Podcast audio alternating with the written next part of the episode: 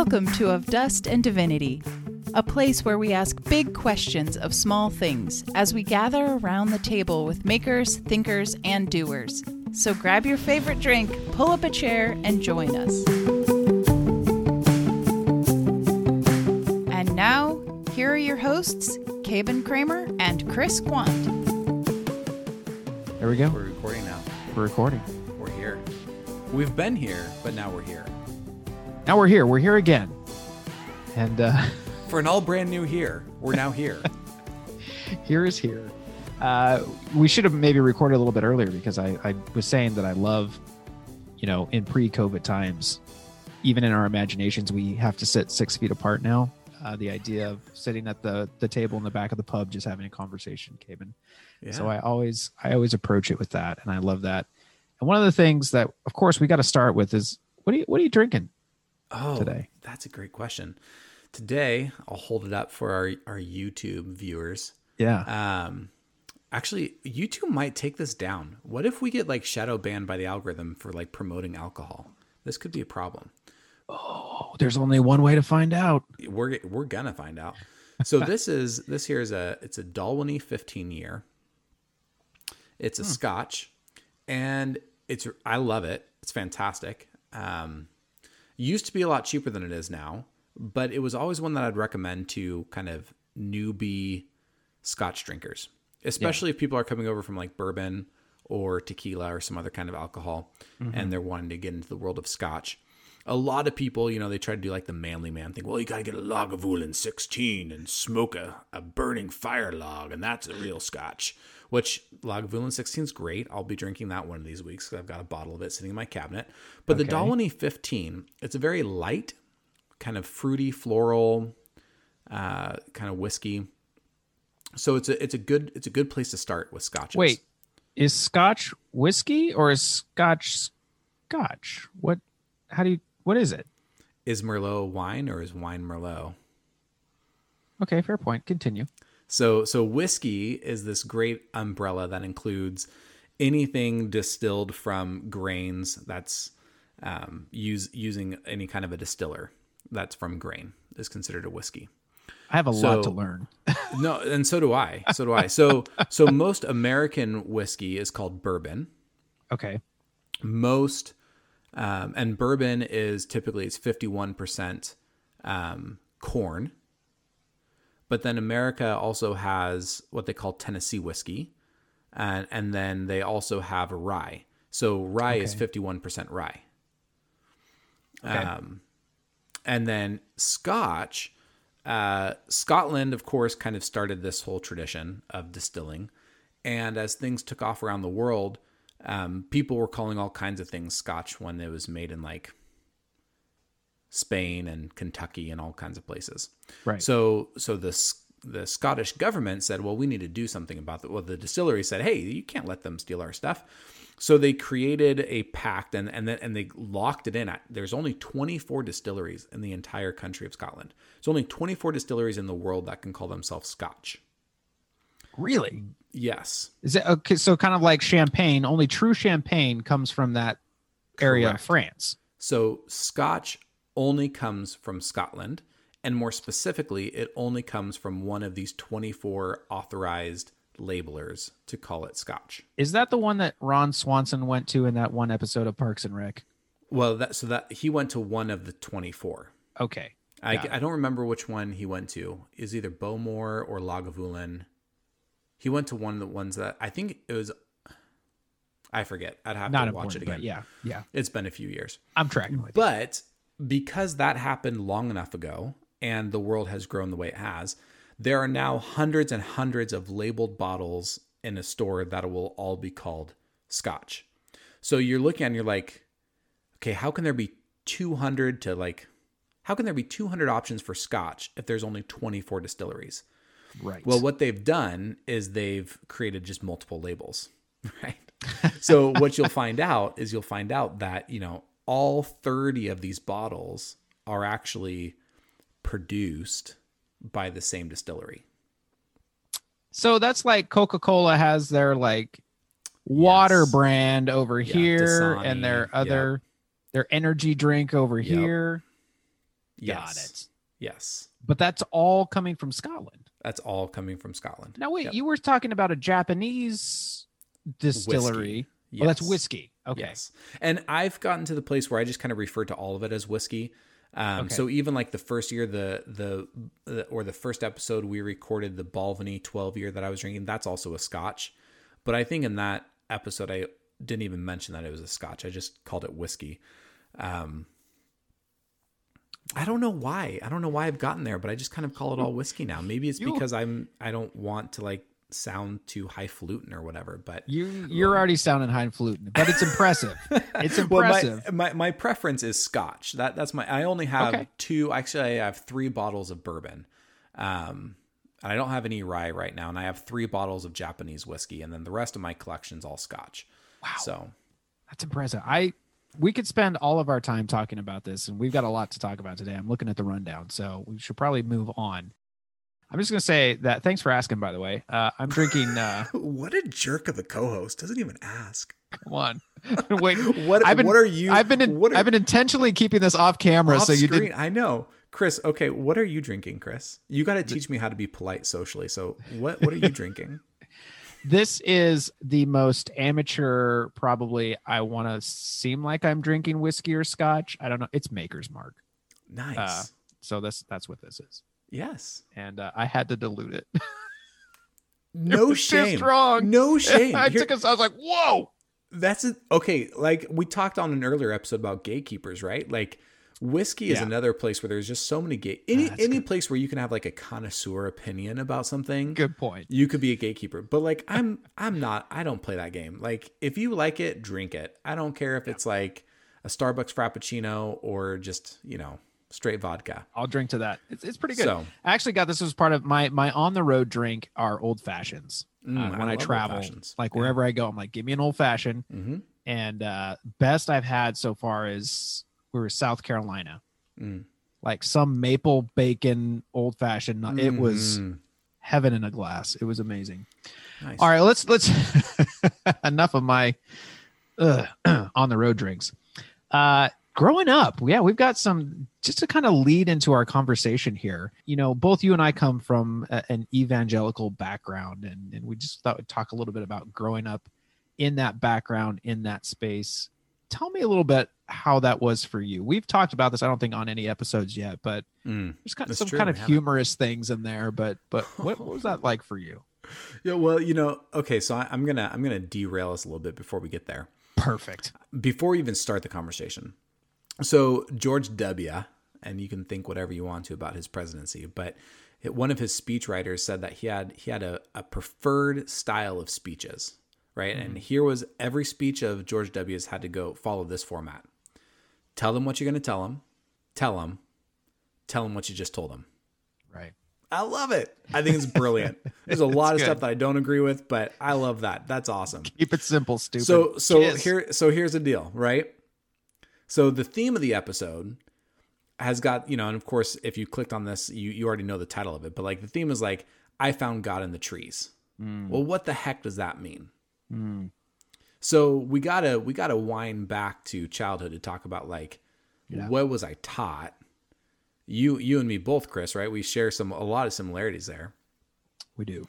and then what the heck happened and then when my story specifically what how did that lead to me then finding god in the trees so hmm.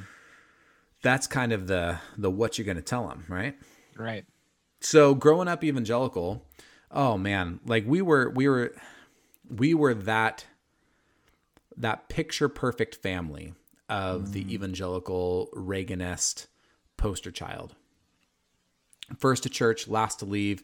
I could hold six chairs under my arms by the time i was 10 like i mean i was like i was hitting every high note of what it meant to we grow up in the christian evangelical awanas right so i went all the way through every memory Nice. book of awanas Okay. very proud of myself that in fifth grade I was already into the sixth grade book. You know, I was one of those overachievers. As, you you, know, because uh, if I was going to do this Christian thing, I was going to do it better than anyone else.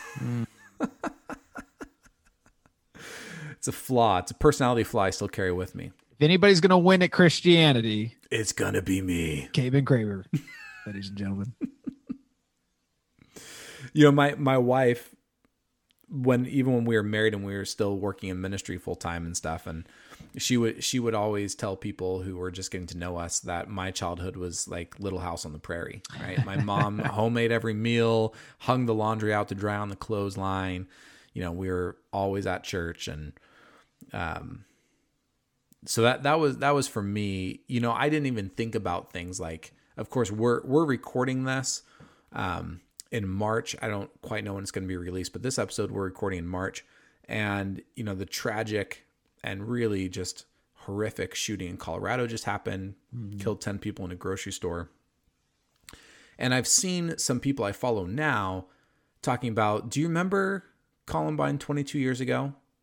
If you grew up in the evangelical church, there's a good chance that there wasn't any conversation about anything having to do with the social structures except would you be willing to take a bullet for Jesus? Mm-hmm.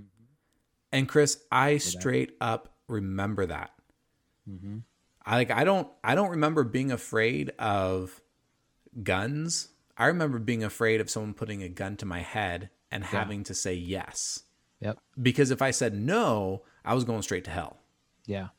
Right? So yeah. the evangelical church that I grew up in would take these horrific social events and just turn straight into culture wars. Yeah. Like I, I couldn't tell you a single name of a victim from Columbine, but I can tell you how to do a fire drill to what to say when someone puts a gun to my head and asks if I believe in Jesus. Mm-hmm. Right? Because yeah. that that's that's what the evangelical church taught me, and I didn't know it at the time. I was a kid. Yeah. Right. But so I I grew up indoctrinated, opportunity after opportunity to pivot from social calamity into culture wars. Weaponizing spirituality, theology, tragedy to build a case for the cultural relevance of the evangelical church. And that gets deeply ingrained, like especially at that age. So right? deeply, that's, just, I, so that's deeply. your being. To the point where I didn't even think about Columbine until someone else reminded me of it, and I was like, oh yeah then it hit me like a ton of bricks like yeah oh yeah that's yet another example so there's probably hundreds of others examples that i'm going to be unpacking for the rest of my life i remember that i obviously i mean that alive during that time too and um just a couple years older than you not, not a lot but a couple years older than you but I, I remember that of thinking I think I just graduated high school at that time. And so thinking, you know, what if that was my high school? And it was a very I think very famous story where you know there was one of the students was asked that and put a gun to her head and she said yes and she died mm-hmm. right? And that's that's christian hero status right? Like yeah. she she lived her faith out to the very last. And i was like man on my best day i hope that i can do that. Right? And how many of us have to have that honest conversation of yeah i think so God forbid, you know, or we we think about the missionaries or the the believers in China that there's just these horrific stories like they stood up for their faith, and that meant that it was the end of them. Um, and the fact that I don't want to say like fear mongering, but it's like you better. Mm-hmm. Like you said, mm-hmm. like it wasn't said like that, but it was almost implied. Like if you don't, you're. What other alternative is there than hell for you? Yep. So, full confession time, Chris. I used to straight up pray that I would be martyred. Because Whoa. right? This this is I'm I'm kind of processing this and unpacking it right now live on the podcast. Whoa. But again, so I'm I'm an achiever. I'm an Enneagram type 3. If anyone's going to do this Christian thing, it's going to be me and I'm going to win at it, right? Because of the time that I grew up, winning at Christianity meant being persecuted and killed for your faith. It was all over. We would read through the Operation, what is it? World, Operation World Prayer Calendar that covers a different persecuted people group every day of the year to pray for. You know, we had stuff like Columbine in my childhood. Yeah. I think I was, um, I think I was in seventh grade when Columbine happened so really that kind of formative pivotal time um all the way all the way through college. I was like I was literally signing up. I almost had I not been engaged. actually actually let me tell let's let me tell the story in a little bit more detail. What kept us from doing this was that they didn't want us to have any children during this 2 year thing. So this is like later on in life. Jen and I were engaged. We were about to get married. We were approached by a mission organization and they were looking for people who were willing to become nomads to embed in nomadic tribes in Ethiopia and Sudan, right in that kind of border region where there's, you know, you think about like the Lost Boys of Sudan. Yeah. Right. That tragedy that happened. It was kind of during that time and it was right in that same zone. And this org was looking for people to embed in those nomadic tribes to move with them, not be based anywhere, but become a nomad for two years in an effort to share the gospel. Wow. And there was nothing I wanted more to do. And here I am, engaged, about to be married, right? And so the question became, well, what if we wanted to have kids in the first two years of our marriage? And the mission org was like, no, like we're sending you into a hot zone. Mm. Like you just just wait a couple years. And that's ultimately what kept us from moving forward with it. But that's what I wanted for my life. And that, like that decision to want to become an embedded nomad with people in Ethiopia was based off of how my youth group responded to Columbine and a whole lot of other stuff. Right? It was wow. all about like, I am going to be the hero. I am going to be the one that the headlines are written about. The path to do that is to go do something crazy. Like that's mm-hmm. what I was taught. Like right. the way to please God is to like go do something crazy. Wow. Wow. Meanwhile, I'm like, I don't think I'm going to leave the house. I think I'm going to stay home. if anybody wants to talk to God, they can come to me. Those Mormon missionaries that show up every now and again, we can have a conversation. Wow, that's interesting. And to hear that connection being made right now, well, go go big or go home, right? Yeah, and uh, it really was for me. I I don't. I mean, you you know me, Chris. Listeners don't maybe know me as well, but like I I tend to go for the dramatic anyway. So that's incredible. That's incredible. And I, I think about it. One of the, I mean, it got pretty heavy there pretty quick, and and probably rightly so, just because that's just the reality and the gravity of, mm-hmm. of what it is. And you know, it is what it is, and you obviously can't go back and change the past. And and why would we want to? You know, mm-hmm. it's all part of our formation and shaping us and how we move forward. Um, more on the humorous side, I think one of the things that you and I laugh about is not being able to watch being able to watch Star Wars. kind of kind of missing out on these like cultural moments because oh, yeah. you know, I I mean I I don't begrudge my parents this, you know, like, well, it's new agey and the force and you can't watch it and then how handicapped you are trying to relate socially to people later on. Oh yeah.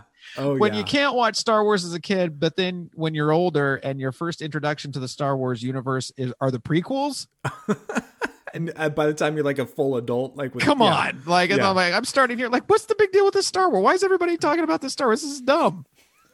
So yeah, I think you and I were both denied that. It was it was Disney movies for me. Yeah, yeah, all the way through. Which mm-hmm. yeah, yeah, yep. I could I could it. quote you the Little Mermaid and Beauty and the Beast. Those were my well, and and for me, it was well. See, I thought you were saying Disney movies as in you weren't allowed because oh no, that I, was the I thing really, we were allowed. Okay, so so we were allowed to see Lion King when it came out in 1995 because okay. that's the year that we moved to Kenya. So since oh. it was like oh. relevant, right? Like what were my parents thinking? But we were allowed to watch it. But I grew up on like the old stuff. So first of all, there was one place to rent movies within like eight miles of our house growing up because we grew up, up out in the country. And they offered a deal. You could buy, you could rent five movies for five nights for five dollars. Right, VHS. Right. Oh, this oh, is yeah. this is my childhood. So once a month, and I have two sisters and two parents. So there were five of us in the family. So once a month, we would go to the video rental place and we would each get to pick out a movie to rent. Now, of course, it was highly monitored, like what we could pick. Oh, and sure. then we would watch one movie a night for a week.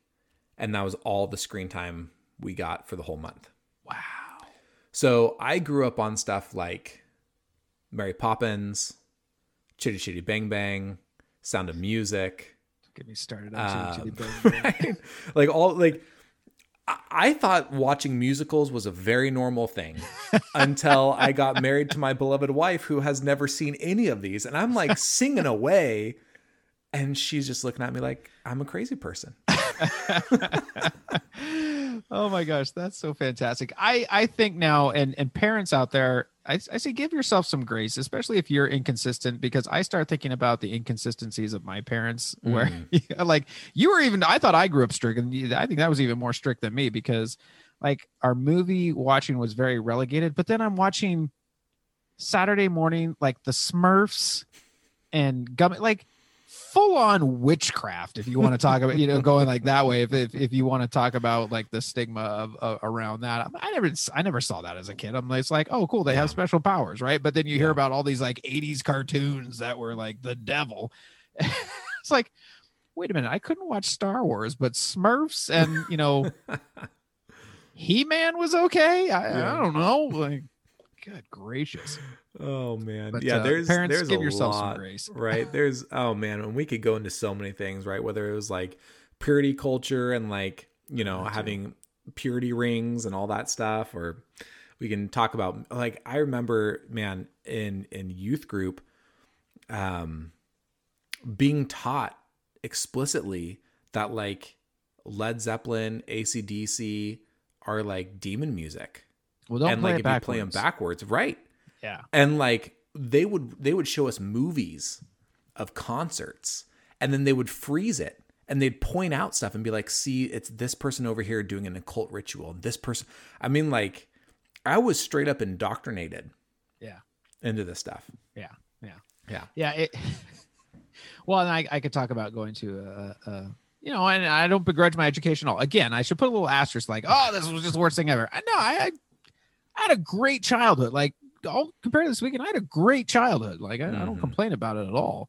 But when you're kind of growing up in like, you're in the church and then like your school is this very private Southern Baptist, you know, influenced school, you're like, hmm, that's interesting Mm.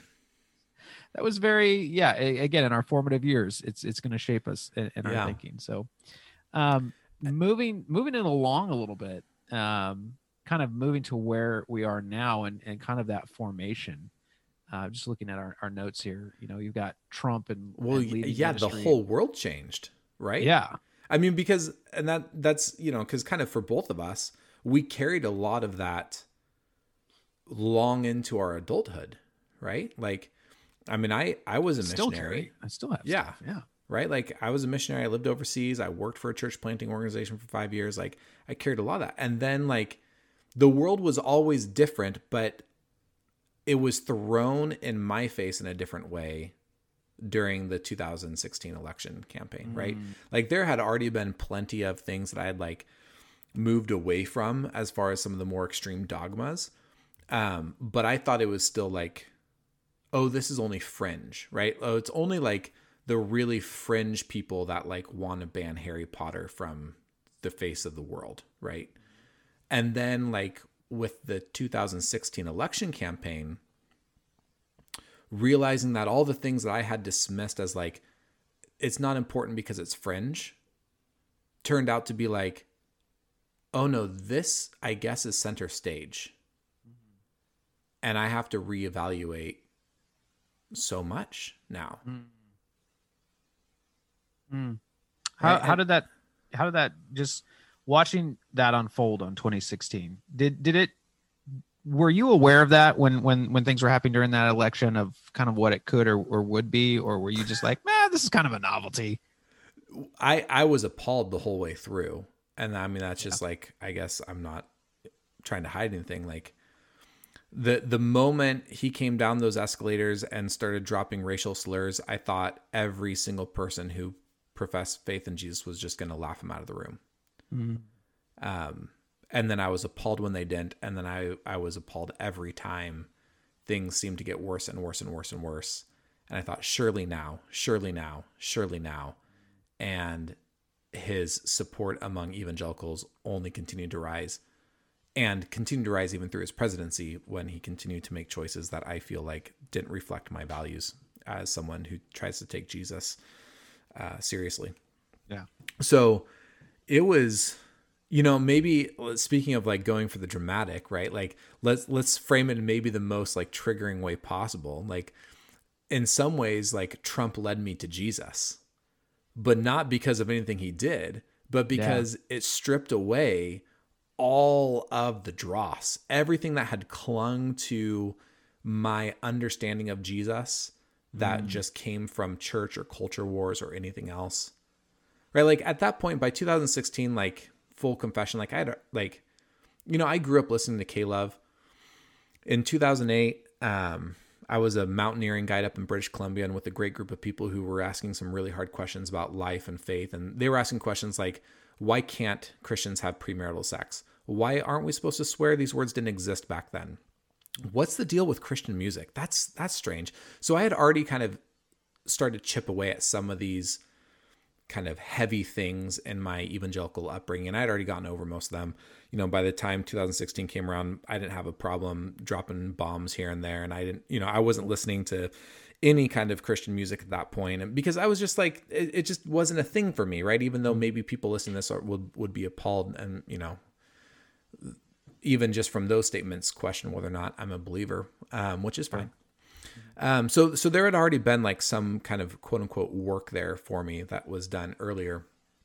Um, but seeing the way that the church just salivated over Donald Trump um, really led me into Jesus.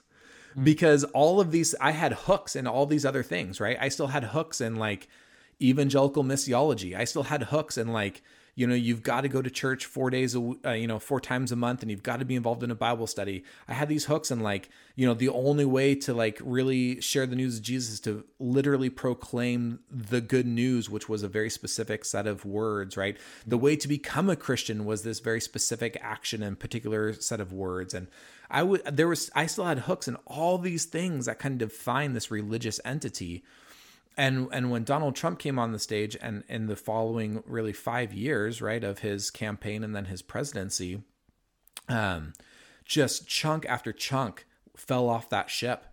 And you know a lot of people might look at that and be like well that doesn't look like a ship that I would recognize anymore. That doesn't look like a ship that I would call Christian anymore. Um, but I look at it and I'm like oh now I can actually see Jesus. Like now I can actually see the shape and body of Jesus because all of that other stuff has been stripped away. Hmm. Because every time something would happen, I was forced to say, are people agreeing with this because Jesus agrees with it, or are people agreeing with this because the religion of evangelical Christianity agrees with it? Hmm. And I was forced right? You know, growing up, we heard pastors say all the time, go back to your Bibles, go back to your Bibles, look at it. Well, that works until you uh, feel something different than they do about what scripture says, right? Then then right. you're reading it wrong.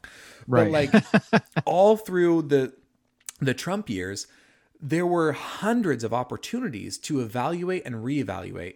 Are people responding this way because the person and life force of Jesus compels them to respond this way? Mm. Or are they responding this way because their religious indoctrination and dogma demands that they respond this way? Right.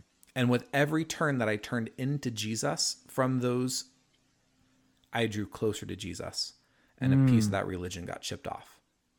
So interesting. I, am glad you unpacked because you might have seen like the kind of question mark in my eyes of like, wait, what if you chip it away? But it's almost where it has to be in that element of extremes, right? Like, really, there's no way. Like, surely, I like what you said. Surely, at this point, people are going to realize, like, wait, that doesn't that doesn't quite line up. Well, it, it, at least not how it should, right? Or at least mm-hmm. what we mm-hmm. proclaim. But because there's maybe this overarching saviorism or whatever, like, you know, this this is our guy.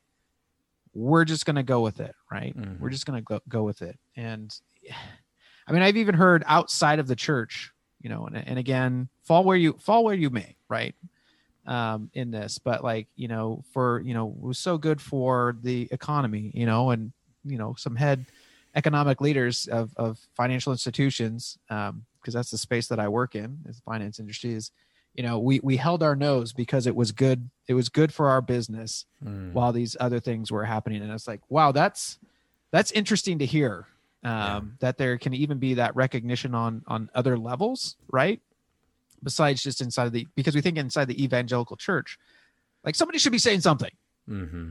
and people did, right? And, And then got and, kicked out. and they got kicked out. Yeah. You're not one of us anymore Yep.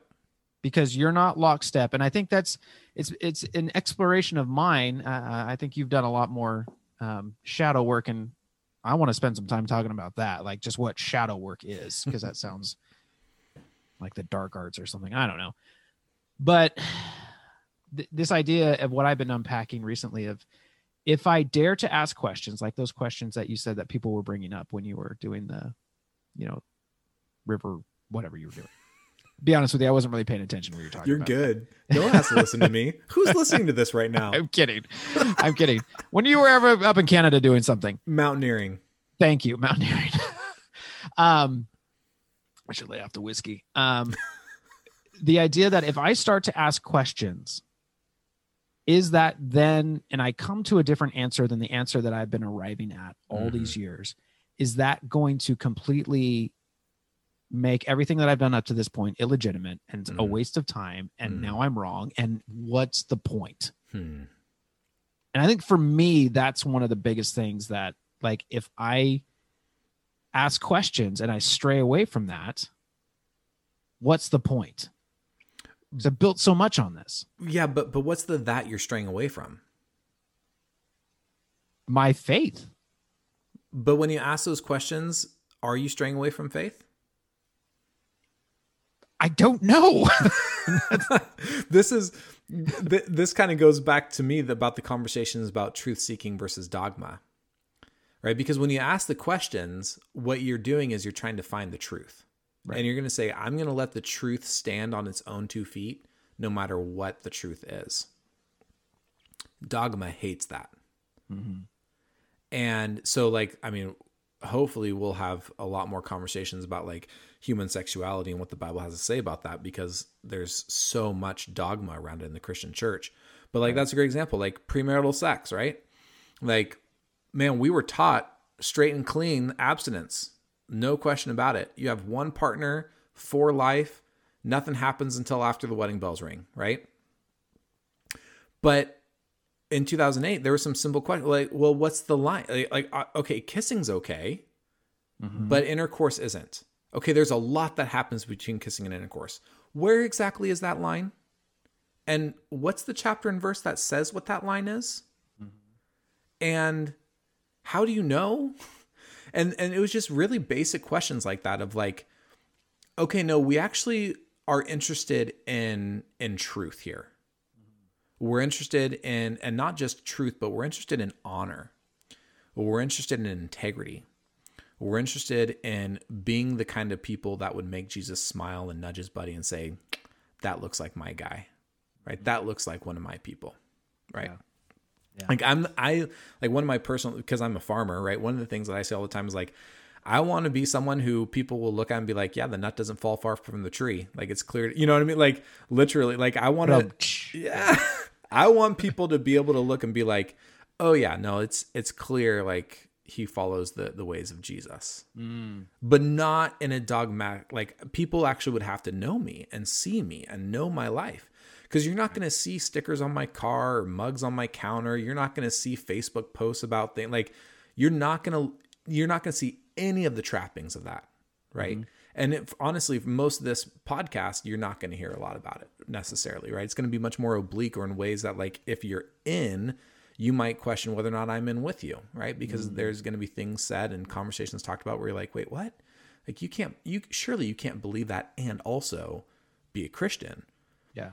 right? And and again, I think premarital sex is a great, is a great example because it's just one of those like cornerstones of what it means to be, you know, a, a good Christian. Yeah. Um, and you can have I, I'll, I'll tell you what you can have all the christian upbringing and learning and from day one 24 7 and that can all go by the wayside in a moment i can Sure. tell you that from it sure experience. does. It sure does, right? But hey, then, that's really then, great on paper, and then you're like, I never thought I'd get it. Happened. It happened. It happens, and then and then and then what? You're left with all this guilt. You're left with like, mm-hmm. am I good enough for anyone? Am I good enough to be married to anyone? Can yep. I ever raise good Christian children because I did this? Right. Like because now like if i hold them to that standard like there's no way i can hold my kids to that standard because and then what i like you're going to be a parent at age 16 right? Like in my mind just goes to the worst possible sure. place ever right? Because you were um, taught to have your mind go to the worst possible place ever. Yeah. That's true. And i and it does. The glass is half empty. The world's ending. The sky is falling. Um yeah, golly man there's there's so much there. Uh, to really unpack. I guess I'm, I'm looking at our thing and like if we're gonna get through any of this, like we're okay. So so then I guess to to to land the plane on that then yeah right like what like what I'm curious to explore with you at some point, Chris. Maybe we just have a whole episode where I'm just like badgering you with questions about it. Is like first of all, what are you afraid of if you ask those questions, and what mm-hmm. are you mm-hmm. afraid of? What's the that that you might lose? Because to me those are really those were I I had to get through those two questions. What am I afraid I'm losing? And what is the that that's holding me back? Mm. That I, that I think it is. Right? Identifying what those are and identifying the fear around it and then trying to anchor that into into some reality. Like I had to unlock those two doors before I could ask these questions in a meaningful way. Mm. Right? Even even some of the things like in 2008 like you know swearing in 2008 and 2009 like that felt liberating but almost in like a rebellious way right, right. whereas yeah. like now it's like well no it's just like there's certain contexts where words just make more sense than other words and i'm just mm-hmm. going to use the word that makes sense um because i've gotten over a lot of the dogma right yeah and I can say that with confidence and freedom without any kind of com- complication, which can be really hard for some of our listeners right now. Like, yeah, they they might have already shut me off.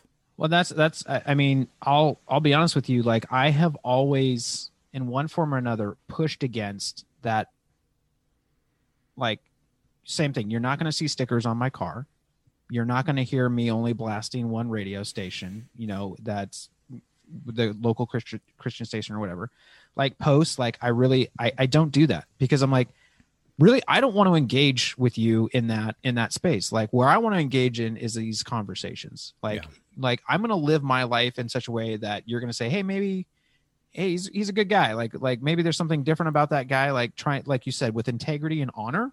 And we can unpack what that means. I mean that, that could probably be a lot of things uh, to a lot of different people. But yeah like i'm not going to overtly just not. It's just it's it's not me right? Yeah. and so to get caught up in in all of those trappings is, is, one thing but then to say okay now what do i do with that? Who am i? Am i, am I really am i really this person? Like uh, mm-hmm. do i really believe what i believe? And kind of going back like if somebody put a gun to my head god forbid what am i going to say?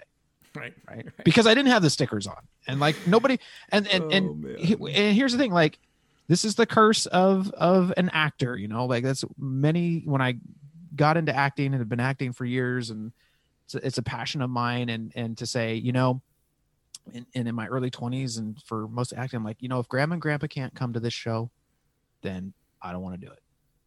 Right? So let's so talk about doing a lot of musicals Caben. you want to talk musicals? I've been in musicals. I love it. I love can't it. sing a lick but i've been in musicals. Um you know, and and there's a community theater when you start your cut your chops in there. That's a lot of stuff that you can do. Mm-hmm. But then you know, if there were, I was given some opportunities where there was some language. I'm like, no, I can't do that. Mm. I can't do that. You know, and it would just be an absolute betrayal mm. of how I was raised. Mm. It would be a betrayal of my family and my heritage. Mm and here's i think if we want to get to the core of things what would people think of me? Mm-hmm. yep. And i care a lot full transparency about what people think of me. Yeah. Yeah. And that's one of the things probably one of the answers. What am i afraid of losing? My my counselors my counselor uh, who helped me through a lot of stuff in the last four years he would he was fond of saying you made a childhood promise to yourself uh, you're still trying to fulfill that promise. What was that promise you made? And I've I've had to go through and name some of them, but like it sounds like one of those promises was like I promised not to do something that grandma and grandpa couldn't watch. Hundred percent. Yeah. And so then like now you just bound yourself around a promise. Now then what my counselor would say is like is that promise still helpful in your life? Is it still mm-hmm. helping you be the person you want to be? Or are you still just trying to honor a promise you made at a much earlier point in life that's no longer actually useful for your life? So much freedom. So much counseling. A lot of therapy. A Good. I'm of glad this. I'm glad this podcast will now just be therapy sessions between the two of us. And if anybody wants to listen to it, that's fine. And that's our show. If this conversation was meaningful to you like it was to us, leave a rating and review so that more people just like us can discover this podcast and join the conversation themselves. Thank you for listening. We're so glad you're here, and we'd love for you to join the conversation too. But hey, you've heard enough of our voices. For show notes or to connect with this community of seekers, visit us online at ofdustanddivinity.com. Partner with us on Patreon and get access to exclusive content, merch, and hidden perks. Go to patreon.com slash of dust and divinity. Join our Facebook group of Dust and Divinity podcast community and engage with us on Instagram at of dust underscore and divinity. As you go through your day, remember these words of Rainer Maria Rilke. Be patient toward all that is unsolved in your heart, and try to love the questions themselves. Do not seek the answers which cannot be given to you, for you would not be able to live them. And the point is to live everything. Live the questions now.